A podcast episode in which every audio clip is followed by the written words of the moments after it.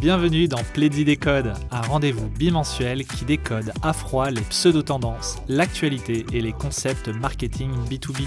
Tous les 15 jours, retrouvez-moi pour creuser des concepts, débattre avec des personnes qui pratiquent le marketing au quotidien, voire même changer d'avis. Prêt pour l'émission du jour? Bonjour, bonjour à toutes et à tous. Donc bienvenue pour ce nouveau Pledzi Décode. Donc l'objectif va être de décoder aujourd'hui le storytelling. J'accueille aujourd'hui donc Camille Gillet qui a donc écrit ce livre que j'ai en ma possession qui est Le pouvoir du storytelling, maîtriser le récit d'une marque. Et donc l'objectif aujourd'hui, c'est de voir est-ce que c'est le cas en B2B également. Euh, c'est vrai qu'on a tendance à dire, euh, il y a même des, entreprises qui utilisent le mot B2B comme euh, boring, et donc il ne faut pas que ce soit ennuyeux. Et donc on va voir aujourd'hui quelles sont les clés, quels sont les concepts derrière ce mot du storytelling. Donc bienvenue Camille, est-ce que tu peux te présenter à nos auditeurs?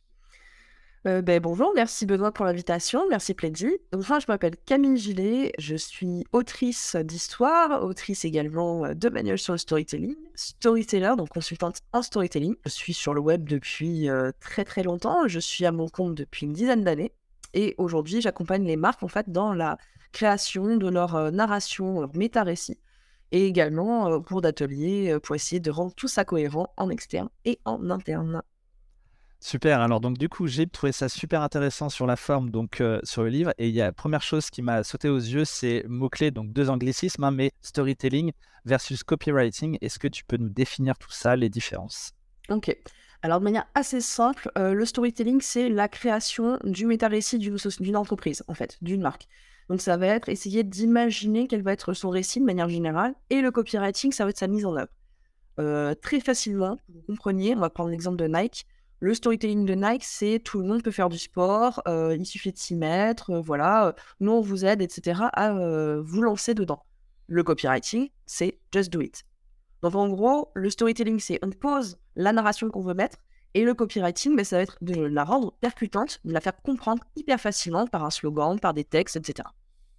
Ok, donc storytelling, on est vraiment dans de la stratégie, copywriting, on est dans l'opérationnel, vraiment ce que l'on voit concrètement sur un site web.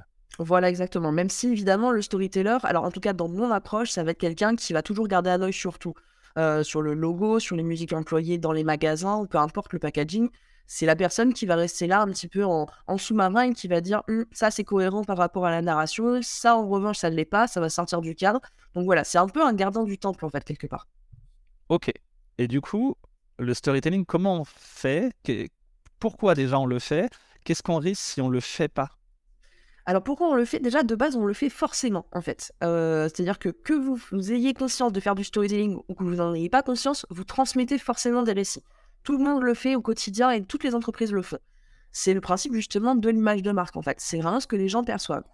Et euh, pourquoi on le fait? Parce qu'à partir du moment où on décide de conscientiser ça, on sait qu'on va essayer de tisser une narration qui va essayer d'être percutante, qui va essayer d'embarquer euh, sa clientèle dans une promesse en fait d'expérience, dans une promesse narrative, avec notre objet, vous allez devenir, et ensemble, nous allons construire quelque chose, etc. Et euh, donc, ça permet de garder la cohérence. par opposition, si on ne le fait pas, on n'est absolument pas maître de ce qu'on essaie de transmettre.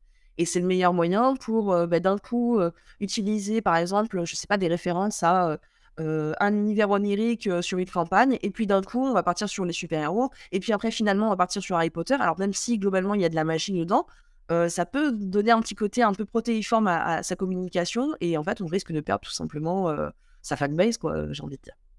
Alors c'est vrai que ça c'est pour les gens qui le font déjà en fait le risque c'est d'être un peu décousu et pour ceux qui ne le font pas et qu'est-ce quoi qu'est-ce que tu veux leur dire euh, pour lancer vous bah, en fait, si, vous ne le faites pas, euh, bah, vous allez faire ce que j'appelle du marketing à la papa, en fait. Euh, ça n'existe plus. De capitaliser juste sur les, gains en du produit et sur les caractéristiques produits, ça ne se fait plus. Euh, le début du storytelling conscientisé, en tout cas en, marketing, c'est-à-dire avec les...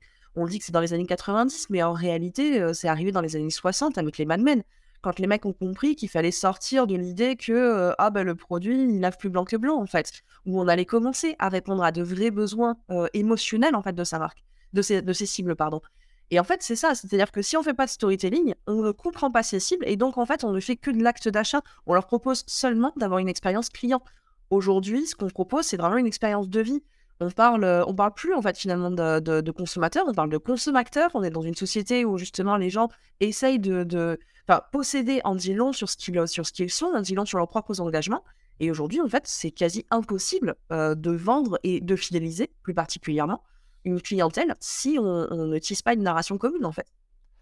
Du coup, alors en off, euh, en préparation de ce Play Code, euh, Camille, quand je lui ai dit, mais euh, est-ce qu'on a du B2B particulièrement? Elle me disait, mais en fait, B2B, B2C, c'est même combat. Et c'est vrai que je trouvais ça super intéressant, c'est-à-dire qu'on a tendance à voir le B2B comme c'est des entreprises, c'est on parle en fait à personne, on parle à une entreprise, et alors qu'en fait, quand on, quand on dissèque tout ça, en fait, on va avoir potentiellement plusieurs personnes en effet versus en B2C où c'est une personne euh, et encore c'est faux d'ailleurs quand euh, c'est un acte d'achat dans la famille par exemple euh, mais souvent c'est plus souvent une personne qu'en B2B en tout cas et du coup en B2B on va avoir plusieurs personnes comment on joue sur leurs émotions et du coup d'ailleurs comment on fait un storytelling qui parle à toutes les personnes est-ce qu'il faut parler à toutes les personnes dans la même entreprise est-ce qu'on parle à une seule personne en fait en tout cas je vous en parler que pour mon approche quand je fais dans le B2B c'est-à-dire que je ne vais pas euh, identifier précisément des gens, donc je ne vais pas me dire oui, je vais aller chercher le décisionnaire ou je vais chercher par exemple le chargé de communication ou le responsable euh, client par exemple.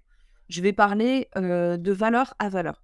Parce que c'est ça qui est intéressant. C'est-à-dire qu'à partir du moment, c'est encore plus facile finalement en B2B de faire du, storytelling parce que on sait quelles sont les valeurs de nos clients entreprises et on sait quelles sont nos valeurs nous en tant qu'entreprise. Et en fait, on va essayer de communiquer, de montrer que hop, il y a quelque chose à faire ensemble et de manière générale, les boîtes, si on creuse un petit peu, elles veulent toutes rendre le monde meilleur. Enfin, c'est un petit peu, euh, un petit peu leur baseline à toutes, en sous-marin. Donc, en gros, l'idée, c'est de dire, ensemble, nous allons construire ce monde meilleur.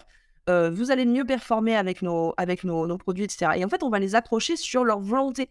On va pas leur dire, euh, vous allez rendre le monde de vos clients meilleur, mais vous allez atteindre plus facilement vos objectifs, vous serez plus cohérent avec nous, etc. Donc en fait, c'est vraiment pas si compliqué que ça, et vraiment, ça n'a vraiment aucune différence parce que quand on s'intéresse au conflit du, client final ou qu'on s'intéresse au conflit en fait d'une marque qui va être intermédiaire, finalement, la réflexion elle est pareille, elle est assez similaire. Alors c'est vrai que tu parlais de quête de sens dans ton livre, mmh. donc là on est en plein dedans, les valeurs communes. Maintenant, comment on fait donc pour dérouler avec cette personne qui est en face de nous? Du coup, comment on déroule un bon storytelling? Euh, bah écoutez, euh, déjà on va commencer par tout identifier. Hein, encore une fois, on va refaire le point sur les valeurs, etc. Euh, moi j'ai le cas, j'ai deux clients actuellement justement qui sont des, des B2B. Donc j'ai un client qui vend une solution SaaS de, de création par l'IA de texte et intégration justement WordPress. Donc c'est à destination des SEO, donc c'est un SEO qui parle au SEO. Donc on est en plein dedans. Et la deuxième, c'est une créatrice qui crée des, des œuvres miroirs, donc elle fait de l'illustration et c'est à destination des architectes d'intérieur. Donc là encore, on est sur du B2B aussi. Dans les deux cas, on commence par essayer d'identifier leur ADN pour savoir en fait exactement euh, ce dont ils ont besoin, de la même manière qu'on le ferait pour un persona en fait classique. Hein. Euh, et, en gros, on essaie de comprendre quels sont les, problèmes, les, conflits, encore une fois, qui les animent. C'est-à-dire quelles sont les, euh, choses qu'ils qui, désirent, les choses qu'ils ne désirent pas. et à partir de là, à ce moment-là, on, on a une espèce de... On collecte, j'essaie de faire simple parce qu'on essaie d'être rapide, mais on, espèce, on essaie de collecter plein de plein de pièces de Lego, en gros. Et puis, euh, une fois que c'est fait, on les retourne sur la table et on essaie d'imaginer ce qu'on peut faire avec ces pièces-là, parce qu'on ne peut pas euh, selon le, truc que tu as. Et une première étape, en gros, c'est vraiment euh, le why. En gros, ce que tu décris, le why, donc nos valeurs à nous, et en face de nous, le why de notre cible, donc en gros nos personas. Et donc, c'est un peu. Alors, en marketing, je connais un autre modèle qui est le Value Proposition Canva qui est un peu similaire. Donc, c'est qu'est-ce qui leur fait mal et, quels sont, quel est le, médicament qu'on va leur apporter. On peut l'appeler de plein de manières. Donc, ça, c'est une sorte de tronc commun entre le storytelling et n'importe quelle, euh, on va dire, branche du marketing. Mmh. Et après, c'est là où ça devient euh, vraiment spécifique au storytelling, où là, vous avez vos propres mots, vos propres codes. Non, pas tellement le propre. Alors, ce que, je vais utiliser le why, utiliser les valeurs, je vais faire émerger le, message, parce que la plupart du temps, c'est moi qui, qui, les aide à, mettre ça en, lumière. Je vais utiliser les conflits euh, des personnages, parce que je ne m'intéresse pas du tout à l'aspect euh, démographique des personnages. Euh, j'ai évoqué en off tout à l'heure les, conflits selon Donald Miller, qui détermine trois types de conflits. Donc, tu as le conflit externe, le conflit interne et le conflit philosophique, qui répondent en réalité au même axe d'achat. C'est par exemple Nespresso, ben voilà, conflit externe, j'ai besoin de faire du café chez moi. Conflit interne, euh, j'ai besoin que ma cafetière dise que je suis quelqu'un de raffiné. Conflit philosophique, euh, j'ai pas besoin euh, d'être un barista pour pouvoir faire du bon café. Et en fait, à partir du moment où on a conscience en fait de ces besoins-là, on sait que du coup, on va proposer un produit, mais également toute une narration autour. Pourquoi, quand on me dit que j'ai besoin que ma cafetière montre que je suis quelqu'un de raffiné, eh bien, on fait appel à Georges Clooney parce que c'est un mec raffiné. Le slogan, ça va être What else Parce que, ben, à un moment donné, j'ai plus besoin de quoi que ce soit parce que ce, produit répond déjà à mes besoins, mais sur tous les plans. Et une fois qu'on a mis ça en exergue, à ce moment-là, donc j'ai ma boîte de Lego et je vais commencer à essayer de les redispatcher. C'est-à-dire, le client, qu'est-ce que c'est narrativement, en fait? L'objet, donc l'objet, c'est vraiment le produit, le ou les produits, qu'est-ce que c'est aussi? Quel est le conflit narratif que je vais mettre en place? Par exemple, euh, pour mon exemple de, de B2B solution IA, l'objet, donc c'est une solution par l'IA, etc. Le client final, c'est quelqu'un qui espère pouvoir gagner de l'argent grâce à l'IA, donc rentrer comme ça dans cette course à l'aventure, à l'Eldorado du web, etc le, la marque, en fait, c'est un facilitateur. Donc, c'est vraiment, euh, j'en ai fait un espèce de baroudeur qui euh, est revenu de cette grande civilisation, un cas perdu euh, cyberpunk. Alors, parce qu'on est parti sur du cyberpunk, justement pour, pour mettre le lien avec l'IA et tout, et qui donne les clés. Et l'objet, c'était un petit peu cette carte qui permet d'accéder de, d'accéder à ça. Le conflit général, c'était je n'ai pas besoin d'avoir un rouleau compresseur avec des énormes moyens pour pouvoir monter des sites et tout grâce à ça, je vais pouvoir tester facilement des niches, je vais pouvoir euh, générer facilement du texte. Et en fait, euh, moi tout seul, avec une coupe-coupe euh, dans ma jungle, je peux arriver à accéder à l'aventure. j'ai pas besoin d'avoir une grosse agence derrière moi, en fait. Ok, donc déjà le premier truc sur les conflits, en fait, c'est vrai que moi quand j'entends conflit, je me dis, je visualise par exemple Burger King versus McDo qui sont des, des, des, des, qui est d'ailleurs cité dans ton livre euh, comme, euh, comme un, exemple de storytelling. Euh, donc tout de suite, on a ça en tête. En fait, ce que tu me décris, c'est que les conflits, ça peut aussi être interne, c'est-à-dire qu'une cible, elle peut avoir plusieurs choses qui se passent dans sa tête, et toi, tu essayes d'aller chercher ça, d'aller identifier ça en amont. Exactement. Et en fait, c'est en gros, c'est essayer de trouver des points d'accrochage pour des envies de changement. Parce qu'en fait, le récit, c'est deux choses. Hein. C'est vraiment le conflit, le changement. C'est le mouvement qui fait le récit. Et les gens sont en perpétuelle euh, recherche de mouvement. On n'a pas envie d'être la même personne en permanence. On veut toujours être une version améliorée, en fait. Donc, on cherche à satisfaire nos besoins, à apaiser nos craintes, etc. Enfin, vraiment, c'est euh, un enfant et un adulte qui est en train de consommer, c'est la même chose. Ce sont vraiment les mêmes mécanismes qui se mettent en place. Pour justement la, ma cliente qui fait euh, des, œuvres miroirs, le conflit sur lequel on appuie, c'est l'idée que les intérieurs, les designs d'intérieur, on est aujourd'hui sur des trucs qui sont extrêmement noirs et blancs, extrêmement épurés, et donc, en fait, on est en train de perdre un petit peu le sens et l'expression personnelle des gens. Les gens ont envie que leur intérieur exprime ce qu'ils sont. Ils n'ont plus envie d'être dans des prisons de béton et de glace. Et donc, du coup, on s'appuie sur ce conflit interne qui est cette espèce de volonté de remettre un petit peu de vivant, d'animalité dedans. Et du coup, euh, le message qui a émergé euh, lors de notre travail, c'était simplement en sauvager l'intérieur. Et tu vois, ça, c'est par exemple, typiquement, c'est du copywriting. Tu me posais la question tout à l'heure. Ben voilà, comment on fait en fait pour dire euh, le conflit qu'on a, c'est essayer de dynamiser tout ça. Et narrativement, ça se traduit par, par des visuels, etc. Et du coup, le copywriting, ça va être beaucoup plus sur la libération, l'envie de libération, l'envie de, de, de, de, rendre les choses un peu vivantes et de créer de l'imaginaire, etc. Entre les deux, tu parles, pour arriver entre le message donc, et le, le conflit, tu utilises les mots archétypes. Euh, Tu parles beaucoup de personnages en fait. Et donc, par exemple, tout à l'heure, tu as utilisé euh, euh, le mot cyberpunk. Euh, bah, est-ce qu'il faut, pour ça, il faut avoir des codes. Il faut avoir une culture déjà. Est-ce que il faut à tout prix avoir une bonne culture pour pouvoir faire un bon storytelling? Oui. oui. C'est, j'ai une étudiante qui m'a posé la question il n'y a pas longtemps comment je faisais pour faire des liens narratifs. la réponse, elle est très simple, c'est de l'entraînement il y a deux choses qui sont fondamentales. Il faut s'entraîner à repérer tous les liens narratifs qu'on peut trouver. Donc, euh, bouffer de la pub, bouffer du film, bouffer des livres, tout le temps. Écouter de la musique, essayer en permanence de décoder quelles sont les, euh, les forces en mouvement, savoir repérer les personnages, savoir repérer les archétypes. Alors, certains sont pas d'accord avec les archétypes de, de mais, euh, mais c'est quelque chose qu'on retrouve assez fascinant. Vous les connaissez, hein, c'est euh, le mentor, le trickster, par exemple Jack Sparrow, c'est un trickster, Han Solo, c'est un trickster, le, le, héros, le gardien, enfin voilà, c'est des trucs que vous connaissez déjà, et en fait qui ont déjà infusé dans la culture populaire. Et évidemment, euh, pour avoir de la matière, il faut pouvoir s'imprégner, en fait. Donc, on ne vous demande pas d'avoir une culture absolue, vous n'êtes pas obligé d'avoir une pop culture non plus, même si aujourd'hui, bah, euh, en étant sur le web et s'adressant quand même à des générations qui sont jeunes et qui ont ces codes-là, c'est quand même mieux d'avoir leur code. Euh, je suis pas sûr que si vous rebondissez sur Madame Dubarry, vous ayez beaucoup de succès derrière, en fait. Parce que, il faut que j'installe TikTok ou pas? Euh, Alors, Très sincèrement, je pense que TikTok est intéressant de ce côté-là. Je sais qu'il y a eu, euh, je me suis prise une shitstorm justement à ce sujet sur LinkedIn parce que j'expliquais que TikTok était assez intéressant euh, d'un point de vue culturel, mais parce qu'il y a toujours de la réactance à tout. Mais c'est-à-dire que si vous ne comprenez pas le monde dans lequel vous êtes, vous ne pouvez pas vous adresser à ce monde-là. C'est juste évident. C'est la même chose que des parents qui perdent pied avec euh, leurs ados, en fait. C'est à quel moment on devient boomer, en fait, dans, dans sa communication? C'est quand sa communication ne parle plus à personne vous pouvez adorer. Euh, moi, par exemple, j'adore les jeux de rôle. Est-ce que je vais forcément parler de jeux de rôle à mes cibles? Ben, Si ça résonne pas, ça résonne pas en fait. Donc en fait, il faut que vous utilisiez, c'est encore une fois la boîte de Lego. C'est pas vous qui apportez votre boîte de Lego, c'est le client qui apporte sa boîte. Il a aucune idée de ce qu'il y a dedans et vous la retournez, vous identifiez et vous jouez avec. Mais ça reste quand même ses codes à lui. Ok, donc là-dessus, tu as un modèle qui sont les archétypes, les personnages euh, narratifs, et en fait, tu vas après essayer de mettre dans les cases et en choisir un, c'est ça? Non, non, non. J'utilise. Alors, c'est vrai que quand j'essaye de, d'identifier euh, la, marque, j'ai développé une méthode euh, d'identification narrative qui se repose à la fois sur les archétypes de Troubi et à la fois sur les personnages de Donjons et Dragons, les classes de personnages. Parce qu'effectivement, ça me permet très rapidement d'identifier quelle va la narration dominante. Est-ce qu'on est sur quelqu'un qui est conquérant, guerrier à la Burger King ou est-ce qu'on est sur quelqu'un qui va disrupter un, niveau, un, trickster euh, à l'Afrique, par exemple, typiquement? Euh, qui va être tout le temps en train d'essayer de, de, faire dans l'innovation et de dire euh, voilà pourquoi tu vas payer plus cher, euh, vas-y prends des chemins de traverse. Ça effectivement c'est important parce que ça me permet de garder un cap dans ma conception. Mais quand j'essaie de concevoir les, les, protagonistes, les forces en présence du storytelling, je vais pas forcément me rattacher en fait aux archétypes, même si naturellement ça va venir, ça va être un peu plus diffus. Par exemple, la, ben, la, sur, on va revenir sur l'IA, lui c'était nécessairement un mentor. Déjà parce qu'une marque, ça peut pas être le héros. Ça, faut sortir ça de la tête. La marque ne peut pas être le héros. Même en personal branding, faut sortir ça de la tête.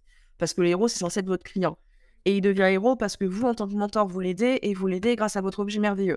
C'est en fait, il n'y a que comme ça que vous l'incluez. Si vous êtes vous-même le héros et que vous laissez votre client de côté, ça veut dire que votre client, ça devient votre sidekick et donc ça devient votre faire-valoir. Et je connais aucun client qui a envie de payer pour devenir le faire-valoir d'une marque. Donc, euh, donc voilà, il faut garder ça en tête. Mais euh, du coup, même si vous avez toujours un petit peu ce rôle de mentor, comment vous allez l'avoir? Est-ce que vous allez être un mentor, un vieux sage, etc. Euh, vraiment dans l'archétype du mentor, ou est-ce que vous allez être le petit copain qui va venir en disant hey, vas-y, on va faire des trucs super cool ensemble Ou est-ce que vous allez être, par exemple, euh, le passeur qui va faire euh, passer des gens d'un monde à un autre Voilà. Et en fait, c'est c'est très compliqué d'expliquer ça parce que c'est vraiment une somme en fait de, de, connaissances et d'habitudes et, de travail mais c'est pour ça que je dis qu'il faut absolument travailler et, s'entraîner, en fait. Je reviens à ces Legos-là. vous posez des Legos à quelqu'un qui n'a pas l'habitude de faire des Legos, il va être un peu paumé, quoi. Il va faire une tour, il va être content, quoi. Vous posez des Legos à quelqu'un qui en a l'habitude, il va vous faire des trucs de fou furieux, mais parce qu'il a l'habitude de créer des liens, en fait. Il a l'habitude de jouer avec la matière. Donc, oui, tu utilises des archétypes au début quand tu es vraiment un peu mal à l'aise, mais après, à la fin, en réalité, tu vas euh, tu vas penser immédiatement à des personnages. Typiquement sur, euh, sur euh, la marque de l'IA, ben, quand j'ai pensé comme ça à cette histoire d'Eldorado, etc., j'ai pensé à un personnage historique que j'avais retrouvé dans un jeu vidéo, et donc du coup j'avais plus ou moins le visuel, parce que je bosse moi avec Midjourney pour pouvoir proposer des visuels. Ça me permet. Midjourney, donc qui est une IA qui permet de générer des images en faisant des, des prompts concrètement? C'est ça, exactement. Et c'est intéressant ce principe-là parce que en fait, le prompt, c'est tu donnes une indication narrative et l'IA va la comprendre et va euh, la générer. Et moi, je trouve ça utile en tant que storyteller parce que ça me permet généralement de réfléchir. Est-ce que, par exemple, quand je, vais balancer des fois, quand je vais identifier storytelling une marque, je vais lui balancer storytelling et je vais lui demander de me générer une image. Et si l'image correspond à ce que j'avais en tête, ça veut dire que ce que j'ai formalisé est clair et pertinent et donc ça va faire sens. Et c'est un effet de ping-pong qui est intéressant. Et donc, du coup, je l'utilise des fois parce que tu peux faire passer des, messages, des émotions aussi par l'image, en fait. Donc, euh, quand tu essayes d'expliquer quelle, ambiance tu veux avoir dans ta marque, ça peut être utile. Et donc, du coup, je fonctionne plus forcément de manière euh, ultra explicite. C'est-à-dire, je vais pas dire au client, bonjour, alors, euh, toi, en tant que client, tu vas incarner tel personnage précisément, et puis ça va s'articuler comme ça et comme ça. Je continue de le faire, mais dans ma conception, c'est beaucoup plus diffus et je fais juste un travail pédagogique. Ok, donc là, on comprend bien comment on y va. Maintenant, quand on a typiquement un dirigeant, euh, ce que j'ai compris, c'est que on ne peut pas trop tester parce que si on teste plusieurs approches, on va être dans ce que tu décrivais au début qui fait que c'est décousu et on est à l'inverse du storytelling. Du coup, ça fait un peu peur. Il y a plein de choses en marketing qu'on peut tester avant d'y aller. là, face à un, dirigeant qui me dirait Mais moi, j'ai peur, ce que je veux, c'est des leads, ce que je veux, c'est du business, qu'est-ce que tu fais à me raconter des histoires? Comment on fait pour le convaincre? Comment on fait pour, pour peut-être faire un premier pas dans le storytelling? Est-ce qu'on peut tester avec un copywriting sans prendre trop de risques et après on, étoffe le storytelling? C'est en fait, je pense que le, la bonne approche, c'est une, intéressante question parce que j'ai pas euh, personne ne m'avait jamais posé cette question-là en fait, et je l'ai jamais rencontré euh, en clientèle. Jamais, je suis jamais tombée sur des gens qui étaient frileux. Ce que je préconiserais, euh, c'est identifier la narration qu'on pourrait tisser et puis y aller de manière graduelle. Je prends l'exemple de, de, mon client dans l'IA. quand je lui ai proposé ça, il pouvait très bien se cantonner à un site avec des couleurs qui rappellent un petit peu le côté cyberpunk, avec quelques textes qui vont dire emparez-vous des richesses du web, là on est, tu vois, on retombe sur l'idée comme ça d'aller chercher un Eldorado, etc. et de conquête. Ok. Mais il a décidé là récemment, il a fait une publicité euh, pour un, event, il a décidé d'y aller à fond, avec des visuels à fond cyberpunk, avec des personnages à fond cyberpunk. Et en fait, si t'es frileux, tu peux très bien euh, t'en tenir à quelque chose d'extrêmement simple et d'extrêmement épuré, de totalement subliminal. Tu prendras pas de risque. Et euh, bon, bah, tu pourras ajuster. tu pourras pas changer radicalement, hein, bien sûr, mais tu pourras ajuster. Et puis, bah, quand, tu, tu commences à te dire, bah, ça va, les gens, ils y adhèrent, à ce moment-là, tu peux décider d'y aller à fond ou pas. Mais ça dépend aussi de ton secteur. C'est, ça dépend aussi de comment tes clients vont prendre. Là, euh, ce mec-là, il, fait, il parle au SEO et euh, dans le milieu SEO, des storytelling forts, il y en a de plus en plus.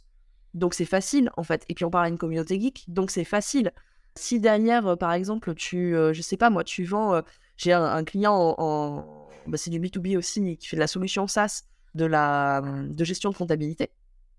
en fait, son storytelling, on est sur l'idée d'une aviation. Donc en gros, le produit, c'est le cockpit. Et puis, les personnes, les, ils s'adressent à des entrepreneurs. Donc, en gros, entreprendre, c'est compliqué. Donc, l'idée, c'est entreprendre doit être un voyage agréable, etc. Et en fait, donc, on est là pour les accompagner sans turbulence, arriver à, bon port, etc. Visuellement, on retrouve ça, on le retrouve dans les émoticônes, on le retrouve un petit peu dans certains textes et tout. Maintenant, il va pas nous faire une publicité Mayday, Mayday, y a-t-il un pilote de l'avion quoi. Il va pas forcément partir, voilà, faire du storytelling, ça veut pas forcément dire raconter de but en blanc une histoire, il était une fois. Ça peut être simplement un ensemble de couleurs, de textes, etc. Ça peut être vraiment du subliminal.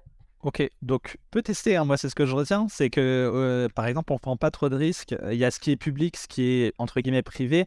Euh, par exemple tester un début de storytelling dans l'emailing, c'est un bon moyen puisque concrètement on peut, euh, on peut vous analyser les chiffres, etc. Et puis petit à petit étoffer, étoffer, parce que c'est vrai que par exemple une identité de marque, des visuels, etc. Ça, ça coûte un peu plus cher, donc c'est plutôt rassurant là-dessus pour un dirigeant. Et puis, si, votre marque, elle fonctionne déjà, euh, vous avez déjà un storytelling. Moi, je ne viens jamais péter la narration euh, d'une entreprise. Je me base toujours, euh, si, si la marque, elle a par exemple 10 ans d'expérience, 20 ans, 30 ans, je me base toujours sur ce qui est existant. On va juste essayer de conscientiser ça et de pousser un peu le curseur pour que ce soit un peu plus sexy et un peu plus engageant. Mais si en plus, vous avez de l'ancienneté, il ne s'agit pas de faire une refonte graphique, etc., parce que ça, c'est très casse-gueule et objectivement, je pense qu'il faut, faut, vraiment, vraiment réfléchir avant de faire ça. Mais si vous avez de l'ancienneté, vous avez forcément l'ancienneté de clients, mais vous avez aussi des collaborateurs. Et la première chose, en fait, la première personne que vous devez convaincre, et ça, c'est un truc qu'on a tendance à l'oublier, c'est pas tellement vos clients, c'est vos collaborateurs. Si les gens qui bossent avec vous ne croient pas à votre storytelling, ne croient pas en vos valeurs, et que vous ne les embarquez pas dans votre narration, etc., ben en fait, vous n'embarquerez jamais vos cibles non plus. Donc on peut commencer déjà par faire des ateliers en interne. On peut faire des ateliers pour essayer de discuter avec, euh, avec les collaborateurs, pour essayer de faire émerger ces, euh, ces impressions-là, essayer de, de comprendre, parce qu'il y a la vision aussi pyramidale euh, de la direction, il y a le marketing qui a une autre vision qui en général n'a rien à voir avec ça, le service client qui n'a pas non plus la même vision, et en fait, ça peut être hyper intéressant de confronter tout ça et de trouver quelque chose qui soit cohérent et qui aura des chances du coup d'être percutant aussi pour les clients. Ce que j'aime beaucoup avec tout ce que tu nous décris, c'est que on part, déjà on sort, c'est un peu quelque chose qu'on prône aussi quand on parle avec nous, nos, clients marketeurs, c'est attention à ne pas être auto-centré. Alors bien sûr, embarquer, les, collaborateurs, parce que sinon vous risquez d'avoir des départs. Mais, le côté vraiment se mettre à la place du prospect et le héros, c'est le, prospect ou le client. Donc ça, c'est quand même super intéressant. Et après, il y, a y a ton modèle. Alors pour aller, on va pas détailler le modèle. Hein. On va faire un article qui permettra d'aller plus loin que le, que le décode. Mais sinon, je vous invite à lire le livre. Je l'ai mis en, je l'ai mis en lien euh, dans le chat sur LinkedIn. Euh, donc n'hésitez pas à aller, euh, à aller voir tout ça. Et puis après, en fait, on déroule, on déroule, on déroule. Et puis on peut tester jusqu'à arriver au copywriting. Donc c'est un peu la phase finale. On est d'accord? Bah, Phase finale, oui, parce qu'à un moment donné, il faut bien le transmettre. Mais non, je dirais que la phase finale, c'est quand tu fais vivre. La phase finale, c'est quand, quand tu fais vivre ton storytelling. Le copywriting, tu vas le faire intervenir dès la baseline. Tu vois euh, dès, dès, ta conception de site. Parce que si tu fais pas un site n'importe comment, tu vas copyrighter tous tes titres, tu vas copyrighter tes call to action, etc. Ton emailing aussi sera copyrighté. Donc en réalité, la phase finale, c'est comment tu fais vivre le storytelling au fur et à mesure. Quand tu vas faire par exemple, là typiquement Pledzi, vous avez un storytelling que vous mettez en œuvre à chaque fois que vous faites un décode, par exemple. Déjà, ne serait-ce que le nom des codes, l'introduction, etc. Ça, c'est des éléments qui, euh, justement, vous permettent de continuer à faire, euh, à faire vivre cette marque-là. Et la finalité, c'est plutôt ça, c'est-à-dire de faire un storytelling qui dure dans le temps, euh, qui va durer à peu près une dizaine d'années, parce qu'après, on peut changer. Hein, je veux dire, des marques, il y a plein de marques qui ont changé d'orientation, de, pas fondamentalement. Tu prends l'exemple de Coca, alors je sais, on ne dit pas de grandes marques, mais c'est un, exemple que j'aime beaucoup parce qu'il est très parlant. Coca a toujours été sur l'idée de rassemblement, mais ils ont changé régulièrement l'axe de rassemblement. Au début, c'était rassemblement à échelle planétaire, et puis ensuite euh, la famille, et puis ensuite les amis. Voilà, ils vont actionner, mais c'est toujours sur un même tronc commun. Et ça, c'est quelque chose que tu peux faire euh, tout à fait, mais c'est sur le long terme. Et ça, c'est vraiment ce que tu vises, en fait.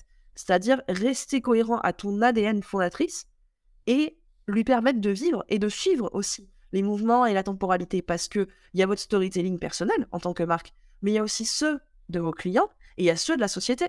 Euh, le storytelling dominant de la société, c'est pas le même dans les années 90 qu'aujourd'hui. Euh, et il faut pouvoir s'adapter à ça aussi? Tout à fait. Et pour euh, du, coup conclure, je peux rebondir parce qu'en fait, euh, notre dernier plaidé des codes qui était sur le podcast a cité le storytelling comme étant vraiment super important pour perdurer dans le temps. Donc ça, tout se recoupe et pour le coup, ce n'était pas prévu. Euh, donc en fait, et ce qu'il y a de bien avec le podcast, c'est qu'on est sur de la voix. Et donc tu décrivais tout à l'heure que dans le storytelling, il y a également l'univers visuel. Et eh bien en fait, dans le podcast, comme c'est que la voix, on est un peu à nu, on n'est que de l'humain. Et du coup, ça permet de, bah, de mieux vieillir, entre guillemets, euh, puisque c'est tout con, mais nos décors, en fait, ils vont vieillir dans 20 ans quand on regardera ça. Euh, potentiellement, on se dira, mais c'est quoi euh, ces livres derrière, etc. Alors que la voix, potentiellement, sera toujours là. donc ça, c'est super important. Et l'autre chose, pour conclure avec le storytelling, le pourquoi c'est important, on est, tu as beaucoup cité l'IA. C'est-à-dire qu'on a de plus en plus de marques, c'est de plus en plus facile de faire des contenus par contre, faire des contenus avec un vrai storytelling, là, c'est autre chose. Et, donc, c'est vraiment ça, la marque. Euh, tu as cité, en off, euh, quand on préparait, tu as cité euh, le live de, de Durf également, donc le Tricaria Live, où il a accueilli Laurent Bourrelli. Où on disait que pour perdurer, justement, il fallait, et lui, il citait, il disait, il faut à tout prix une marque pour être premier sur Google. Donc, même pour le SEO, c'est important. Donc vraiment, euh, commencer à poser ces petites briques de Lego, euh, c'est le, c'est s'il faut retenir quelque chose. Euh, si, si, je puis me permettre de rebondir rapidement, en fait, c'est juste du back to basics. On faisait, on a toujours fait du storytelling. On sait, à la base, le marketing, c'était s'intéresser à, à, ce que veulent les gens, à ce qui les anime, alors à les embarquer quelque part. C'est juste que quand Internet est arrivé et que c'était devenu hyper facile de ranker en, en, produisant du contenu sans se poser de questions, on avait perdu sa vue. Mais en fait, on, opère tout simplement. C'est une révolution, mais au sens euh, astronomique du terme. C'est-à-dire qu'on revient au début et on se redit Ah, mais en fait, on va revenir sur nos fondamentaux. Et le fondamental, ben, je suis désolé, mais c'est pourquoi? Et c'est la quête de sens. Et c'est ça le récit. Et c'est sans doute la clé aujourd'hui avec euh, toute cette IA qui arrive. Donc, euh, posez-vous, lisez euh, ce livre avec euh, sur les ponts qui arrivent, ça va être un bon moyen. Nous, on fera un article également qui permettra de résumer. Euh, alors, on a une question qui, arrive justement, et après, avant de, terminer. Donc, Rémi, est-ce que pour toi, le storytelling peut se faire par l'employé advocacy? Oui, totalement. En fait, tout est storytelling. C'est-à-dire que, je l'ai dit, hein, le, le, son, les logos, les, absolument tout. Et donc, du coup, effectivement, les prises de parole de vos employés sont hyper importantes. D'ailleurs, on le voit, euh, on l'a vu dans certains bad buzz. où il y avait certaines personnes, on le voit sur LinkedIn notamment et sur Twitter, quand il y a des gens qui ont des, des, engueulades entre personnes sur, les réseaux sociaux, ils finissent par contacter la marque en disant hey, vous avez vu le commentaire raciste ou misogyne de votre employé? Eh bien en fait, il faut faire super gaffe à ça aussi. C'est-à-dire qu'ils peuvent être vos, vos, vos, Enfin, ils sont de toute façon vos, vos ambassadeurs narratifs, mais pour le meilleur et pour le pire. Donc il faut faire assez attention à ça. Je dis pas qu'il faut contrôler les employés, hein, au contraire. Mais, mais il faut un petit peu, si tu les fédères pas, en fait, effectivement, ils risquent de faire n'importe quoi. Donc bien sur les réseaux sociaux, faire en sorte que tous les collaborateurs vraiment publient sur leur compte quelque chose qui soit consistant. Alors ça, là-dessus, on a des, euh, des bonnes pratiques. Hein. Vous pouvez avoir justement, nous on a Lisa chez nous qui fait ça très bien, qui est notre brand manager du coup, qui va euh, mettre différents types de publications qui ont un peu le même storytelling et que chacun va pouvoir venir piocher pour euh, poser sur les, sur les réseaux sociaux. Après, bon, alors là-dessus, nous on est un outil, hein, mais on peut diffuser via Pledzi sur tous les comptes des collaborateurs au passage. On a Marion également qui nous pose la question euh, qu'est-ce que tu penses des marques qui partent dans tous les sens à chaque lancement de produit, mais qui restent bizarrement cohérentes? J'ai en tête Martin Cosmetics, que je trouve assez fascinant niveau branding et storytelling. Alors, je connais pas du tout Martin Cosmetics, euh, mais c'est une question assez intéressante et je l'ai vu avec euh, notamment Van Cleef et Arpels parce que justement, donc c'est une marque de, de haute joaillerie. Et pour chacune de leurs lignes, effectivement, ils partent sur une narration qui est très différente. Mais tu le dis, elle reste cohérente. Ça veut dire qu'à un moment donné, ils sont cohérents par rapport à leur ADN. Et ça, c'est hyper important c'est vrai que selon les, produits que tu mets en, œuvre, tu vas pas raconter la même chose parce que tes produits ne vont pas répondre au même conflit. Encore une fois, ils vont pas promettre les mêmes trucs. Tu prends les exemples, euh, euh, tiens, là j'ai une gamme de, de, qui est absolument géniale. Euh, chaque gamme, en fait, a ses propres codes couleurs, a son propre nom, etc. de produits. Et on n'est pas exactement sur le même storytelling. Sauf que si tu dézoomes, en réalité, c'est la même chose. C'est-à-dire que c'est à chacun sa place, à chacun son produit, etc. Je pourrais pas te répondre sur ça précisément, et ça, là, tu viens de piquer ma curiosité, j'aimerais bien le voir sur Martin Cosmetics parce que j'aimerais bien comprendre ce que tu veux dire précisément. Mais euh, si, comme tu dis, ça reste cohérent, moi j'ai envie de dire pourquoi pas. Euh, après, la question c'est qu'est-ce que tu entends par qui part dans tous les sens? C'est plutôt ça là qui m'inquiète, tu vois. C'est à quel point ça part dans tous les sens? Si ça te dit, on le mettra dans l'article du coup. On, ah, bah, ira analyser euh, ça à froid. retour, je fais le retour sur, sur ça. Voilà, super. Bah, merci en tout cas tout le monde. Donc Marion qui n'avait pas vu passer les 30 minutes et Rémi qui, qui trouve super intéressante ton intervention. Donc merci en tout cas Camille, c'était très clair, ça donne envie. Donc merci Camille. merci à vous. Je vous souhaite merci à, tous voilà, une, une très bonne journée. Merci Camille. Merci. Toute l'équipe Pledzi vous remercie pour votre écoute de ce nouvel épisode. Retrouvez tous nos podcasts sur votre plateforme d'écoute préférée et aussi sur YouTube et LinkedIn. Une suggestion? Une thématique que vous voulez voir décoder? Laissez-nous vos commentaires et des étoiles sous cet épisode. Et pour en savoir plus sur nous, rendez-nous visite sur pledzi.co, la boîte des Frenchies qui agite l'univers du marketing B2B.